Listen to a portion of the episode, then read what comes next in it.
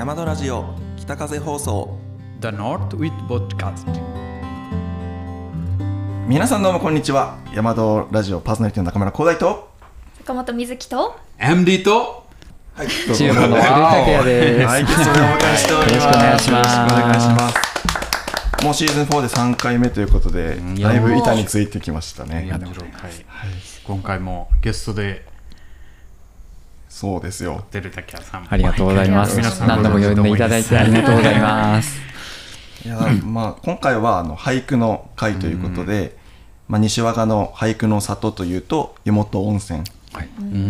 まあ正岡式が昔そこで宿泊したりとかそういう歴史もあって、えーその俳句の里と目指しているのでそちらの出身の竹谷さんにはい。ちょっと監修してもらいまして、ありがとうございます。はい、はい。ラジオ盛り上げていきたいと思います。はい。よろしくお願いします。正岡様、えっと西和賀に行ったんですか？正岡様チェックイン昔チェックインして 西和賀に現在はそうですね いないですねうんもしかしたらな方レイトアウトだったかもしれない。すごい有名な方でしたそうですね。山西さんは俳句作ったりしたことありますか？うん練習したんですけれどもまだ合わせてない。何個ぐらい作ってるから来週発表するかなと思ってます、難しいですよね。うん少し難しい難しい。一応日本のその背景日本からの歴史が結構イギリスとか、まあ、アメリカとかでもあるんですね。俳句エッセーションとか、インドでも流行ってノーベリストの方、結構俳句エッセーションとかインドでも流行ってます最近、日本から始め、へえ。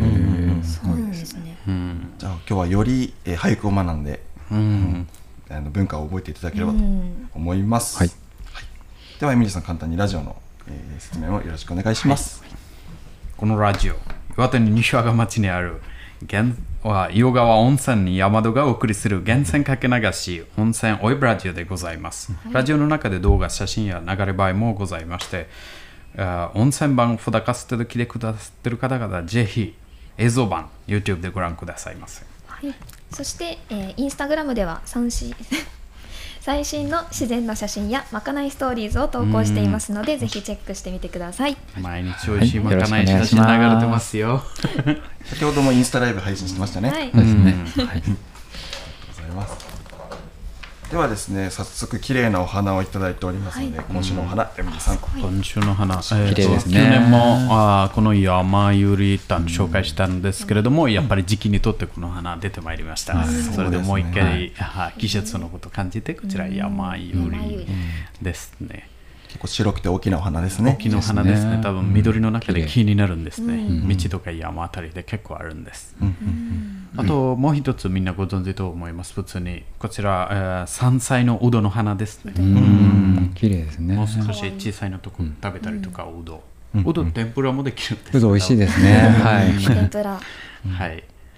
でも今日、あーもう一つ、まあ、えっ、と、この紫、少しピンクいるかな、紫ピンク。そうですね。名前は、えっ、と、ミスハギ。うんみそはぎミ味噌はぎ。スハギ。はい。ミスハギ言えば結構、まあ、最近、結構戦争のため墓に備える花というやつそうですね。そのそんなにするご先祖様ですね。うん。花ごとは多分慈悲かな。そう慈悲かな。慈悲。深いですね。慈悲深い。へですね。で、こういった感じで毎週ですね、お花のご紹介させていただいてるんですけれども、えーお客様からですね、より、えーお花の紹介詳しく少しでも勉強になればということで、えー本をいただきました。ーおー、すごいはい。ありがとうございますありがとうございます。これからもっとしっかり勉強そうですね。そうですね結構いつも、あそう情報を、はい情報を見たりとか、はいはい、もしかしたらその本の情報でも紹介できるんですね。あのですね。ありがとうございます。はい本当にありがとうございます感謝しております。それではですね、今週のお便りを、えー紹介していきたいと思います。はい。大好きなコーナーです。はい。やっはい。ぱり今回は俳句ということで、たくさん俳句もそうですね。お便りいただきましたね。では今日もお便りゆう様からいただいております。はい。はい。はい。ではニックネームゆう様。皆様こんにちは。こんにこんにちちは。今回は山戸さんからの投稿となります。梅雨明けしてから猛暑が続いておりますがお元気そうな皆様にお会いすることができ安心したと同時にとても嬉しく感じましたさて先週はそれぞれのお国のお誕生日おめでとうをありがとうございました。彼も喜んでおりました。本日は俳句のコーナーがあるとのことなので私も一句。ありがとう北風放送気持ち込め、この1週間ずっと俳句を考えていたのですがなかなか難しく彼にダメ出しをされてばかりでした。かっこ笑い。そこでセンスない私の俳句ごめんなさいで締めたいと思います可愛いですね。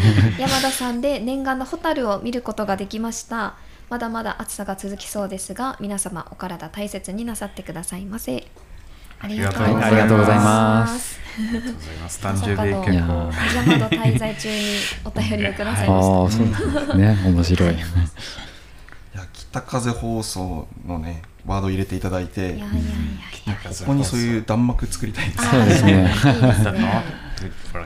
嬉しいですね。はい。おめでとうもあのメッセージとかもね。はい、はい。誕生日、シュージョンモディンとか、三角語で。そうですね。ました、まあ、あとホタルはそろそろ終わり際。そうですね。そろそろ。はい。うん。うん、終わりではないけれども、最近結構ご案内してご案、いつも通りご案内してる場所にご案内してないですね。よく楽しみにしてる方々にも、少しずらしてる奥の方行けば、そうですねホタルの川、もっとご案内する場所いっぱいある山田の周りに。こう少なくなってきたんですね。じゃあそうですね。ん。ラッキーの方々結構部屋からもう、よくご覧になってるんです。お部屋真っ暗にしてもらうとちょっとデッキとか、うん。そうですね。素敵ですね見えたりするんですねホタルの川っていう、まあ、中庭よりはお部屋の川の方うん。に、すごい最近うん。ですね、なるほど。うん。なので本当ラッキーユウ様。素晴らしい。もちろん。ね、そして、えーお便りポイントが29ポイントに29おお、素晴らしいですね。こちら30になったらどうなるんでしたっけ？おこれはですね、はい。なんとはい。山戸宿泊無料。おーです。1名様。1名様分はい。です1名様。すごいですね。一名様なので分無料になりは歴史的な、はい、第1号はい。ーすごいありがとうございます。すごい。ですね。ありがとうございます、はい、ありがとうございます。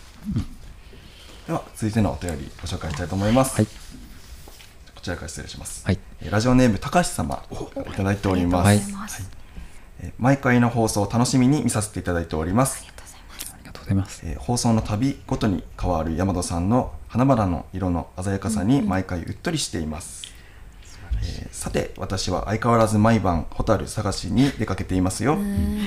最近はホタルの飛んでいる数も少なくなってしまいましたが、それでも昨夜も目の前に飛んできてくれ。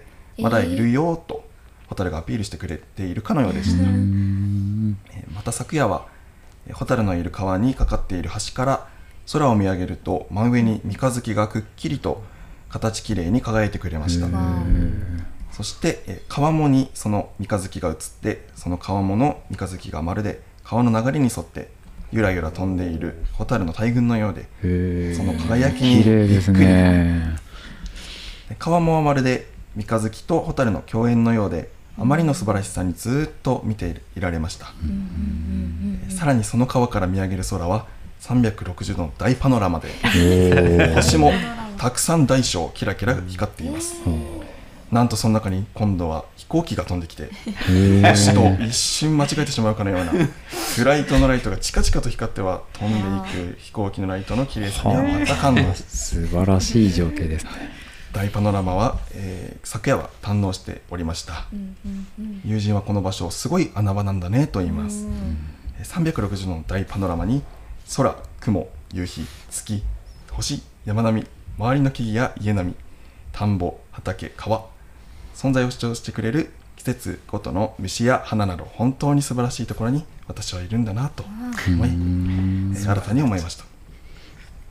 また次回季節情報をお届けできたらならと思いますので皆様もどうぞお体ご自愛くださいませ。ありがとうございます。やっぱり小説のようでしたね。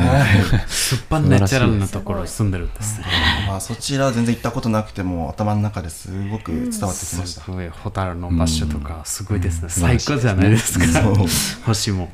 引き込まれましたね。そうですね。素晴らしい文章でした。すごいこうリズムに乗ってましてありそうですね。がとうございます。まあ、はい。高橋様はすごいエミリーさんを応援してくださっている方うなんんで質問にありがとうございます。ありがとうございますでは続いて、えーはい。カズ様のお便りですね。はい、じゃあお願いし自分読みますね。はい、じゃあカズ様からです。皆さんこんにちは。こんにちは。こんにちは。こんにちは。山野さんに宿泊しながら音よりうん。投稿しています。チェックイン時からパーソナリティの皆さんにお会いできて夕食時にもたくさんお話できてとても嬉しかったです。夕食の時には誕生日のサプライズありがとうございます。とても嬉しかったですいっぱいお話ししたい気持ちがありますが皆さんにお会いできたのが嬉しすぎていつもうまく話せずにいます、今回は俳句のコーナーもあるということで久しぶりに頭を使い一句考えてみました。おありがとうございます。蛍火とお帰りなさい宿の声。おーいいです素ね晴らしいですね。チェックイン時にスタッフさんがお帰りなさいと言っていただけるのが本当に嬉しく、夜に見た蛍の光がお帰りなさいと言っているように感じ山野さんで過ごす時間を俳句にしました、うん。いつも特別な時間を過ごさせていただき感謝しています。何度宿泊してもスタッフの皆さんおもてなしで毎回楽しませていただいてます。また皆さんにお会いできる日を楽しみにしています。ありがとうございありますがとうございます。いやーちょっとパーソナリティであのメッセージを書いてプレゼントさせていただいたんですけども、そうですねまあ改めてお誕生日おめでとうございます。おめでとうございおめます。いますいや素敵な句ですね素敵ですね。まとまってて素晴らしいですねこれは。素晴らしいです先生かないやいやいや。やっぱまあスタッフもちろんですが蛍も、まあ、スタッフみたいな気持ちでおお帰りなさい。ですね。ですね。間違いないですね。嬉しいですね。そして、えーラジオポイント。今回で23ポイント。おいお素晴らしいですいつも本当にありがとうございます。ありがとうございます。ありがとうございます。それでは、えー今回、えーリスナーの方々からこういった俳句いただきましたけども、はい。実は私たち山戸スタッフからも募集をいたしまして、そうですね。はい。大々的に。そして、えーまあ、竹谷さんの、えーお母さんの加護の、はい。えー照井玲子さんですね、そうですね。はい。に少し添削をしてもらって、確認してから。まあ、もっとこういう気持ちを伝えるんであればこういう言葉の方がいいよというようなそうですね。添削はい。ただ皆さんの俳句はとても素晴らしいので まあこうした方があの少しいいかなぐらいの感じで受け取ってもらえればと言ってましたね。あー。は優しい。優しい。でまた、えーまあ、エミリーさんに、まあ、より俳句を知ってもらおうということで簡単なルールいはい。うん。竹谷さんから例えば五七五とか。そうですね。俳句はまあ昔から言われるあの日本のぶ文学の一つでうん。五七五で言葉をまとめてうん。うんと季語を入れないものはあの川柳というものになりますね。うんうんうんで季語今ですとこう夏の風とか山ゆりとか季節を感じるものが、山よりはい、うん。一つ入れると俳句になります。ううんん。ただまあルールとしてうんと複数季語は入れないようにという形ですね。はい、それが俳句になりますね。簡単に最初から最後まで結構結果みたいになるんですね。ポエそうですね。ポエみたい。はい。うん。すごいです。その季語2つ入以上入ってはいけないというのは私知らなかったですね。私も知らなかったです。今回の募集で私やらかしてるい いやそれでもいいんですよ。はい、気持ちが伝わればいいと思います自分は。はい、まあ、とにかくこう楽しむということですね。そうですね、はい。まあ、結構料理長から多分その私たちの緊張を和らげてくれるような句を一ついただいております。はい、こちらですね、えー広大の古代皇太皇下大っていうこれきここちらが面白いですういうね。こういう、まあ、音の遊びでね、はい、まあ、私の名前を入れてくれてリフレッシュできて嬉しかったのでちょっと紹介させていただきました、うまいな。まあ、はいももう一つあの料理長からこの後、はい。あのしっかりとしたやつもあるので。そうですね。はい、はいまゆみりさんこれくらいフランクで大丈夫です。あはい。簡単にできると思います。簡おですね。ーうん。要は自分が楽しむのが大切ですね。こういうのは。はい。多分みんなより簡単にもっと。俳句作るの高校生ぶりかもしれないです、あー学校で。そうなんですね。経験済みなんですね。いやなんか作ってみましょうみたいなのがあ高なるほど。校生学で。うんはい。はいなのでちょっとあの水木さんのを見ておすごいな。って、もう見よう見まねで。うんじゃあまずは水木さんのから。えーそうですね。ね。はい。早速。はい。じゃあトップバッターは水木さんで。え自分で読むの恥ずかしいですね、はい。えじゃあちょっとこれあの今の季節じゃなくてちょっと前に読んだ、はい。あ、はい。構わないでけど。ね、はい。えじゃあいきますよ。はい。準備してください、はい。はい。はい。い。きます。ますはい。はい。梅雨の音を聞くや遠野の昔かな。ででおこれでも多分私かっこつけすぎてこれだけじゃ分かんないと思うんです。多分伝わってない。あ一そ応ちょっと書いてみたんですけど、うんこういうことを伝えるよっていうのありますね。そうですね。あの一回あの千夏さんと遠野岩手の遠野市に遊びに行った時があって、でそれがまだこう梅雨に入るか入らないかぐらいの時期だったんですけど、まあ、遠野ってこう民話のふるさとって言われてるじゃないですか,、はい。なんか昔話とか聞きたいなと思って2人でドライブに行って、まあ、いろんな絵本読んだりとか昔話をこう聞ける施設みたいなのがあったので、うん。そこであのいろんなお話を聞いてたんです。でそれで外に出て車をまた運転して帰ろうって思ったらでなんかしとしと雨が降ってきてなんか空気もちょっと湿っぽくなってなんかあ梅雨がやっと来たんだなっていうこの梅雨がこう迫ってくる音と遠野の昔話をなんか一緒に聞いたなあ同時に聞けたんだなっていうなる感ほど。動というかあやっと梅雨が来たなっていうのをなんかそこで実感できた、ーうんうん。こんな短いの中でこんなヒストリー入ってたんですね。はいそれが俳句だ。そうですね。はい。やっぱり。でもなんか「や」とか「かな」とか入れたらなんか俳句っぽくなるかなと思ってちょっと入いれたいいと思いますよ。とてもいいと思います。うんとても上手レベルが、はい素晴らしいと思います。素晴らしいですね。ありがとうございます。はい。じゃあ次はちょっと私も恥ずかしいですが、はい。紹介させていただきます、はい。はい。では失礼します、はい。中村さんに移ります。涼し部屋猛暑に響く機械音。おこれもまた深いな。これはあのどういうことってなると思うんですけど、はい。まあ私はあまり外に出ないで絵ばっかり描いてるんですが、うん。そこにはもうクーラーガンガン焚いて涼しくしてますけども、必ず草刈り機の音が聞こえるんですよ。ね、はあー。うんで、まあ、うるさいなとかも思いがちなんですけども私は結構こんだけ暑い日に外で頑張ってる人もいるんだなっていう印、うん。この音は頑張ってるなってこうその人のイメージするっていうのをちょっと書いてみたいなと思ってこちらを歌い歌わせていただきました。自分との対比ですね。すごいですね。そうです、はいそうです。い。や、こなの室で涼しい部屋の中で、その感じたんですね。うん感じたんです。こんな暑さの中でガーッと頑張ってるんだな。うんすごいですね。うん。い。や十分伝わりますね。気持ちが。うん。はい。もう一つ言うとこの涼し部屋の後この猛暑、はい。涼しいとこから猛暑、うん。はい。この対比も対比ですね。うん。こだわらせていただきました、はい。素晴らしいと思います。はい。すごい。ただこちらをその玲子さんに転足していただいた。そうですね。この涼し部屋のところをはい。うんと作業譜のうん。にするとこう状況が浮かぶかなみたいな感じで。うん言われましたけども。のはい。じゃあもう作業さんが、まあ、外で、えー猛暑で響いてる音っていう、まあ、より外の説明を、うん。まあとのことですけど涼し部屋の方がなんとなくその状況は見えるような気がしますね自分は。いやいやあーとっても優しいですね、うん。すごい。うん、素晴らしいと思いますよ。ありがとうございます、はい、それでは続いての句ですね。じゃあさっきいきますかね。はいこれはスタッフのサトリアンロザさん。ロザロザさん。この間出てくれた頑張りましたロザさんからですね。はい。じゃあいきます。と混ざり合う蛍と星がヤマドの夜。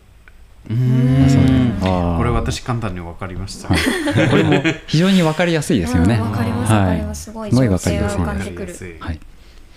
ですね。人生で初めて見た蛍の感動を伝えたくてこの句を読ん。だそうです。なかなかあアルメニアでホタルがないみたいですね。あロザさんに来たら結構見てこちらで大和で初めて見たんです、すごい感動からまた俳句に入ってすごいですね、素晴らしいと思いますよ。うんはい。本当星が綺麗だと本当にホタルみたいにわーって見える、うんそうですね。うん。先ほどの高橋様も思います。本素晴らしいですね。当にありがとうございます。で次がはいこれは自分の俳句なんですけども、はい、来ました。本番ですね、はい、じゃあ読ませていただきます。はい。はい。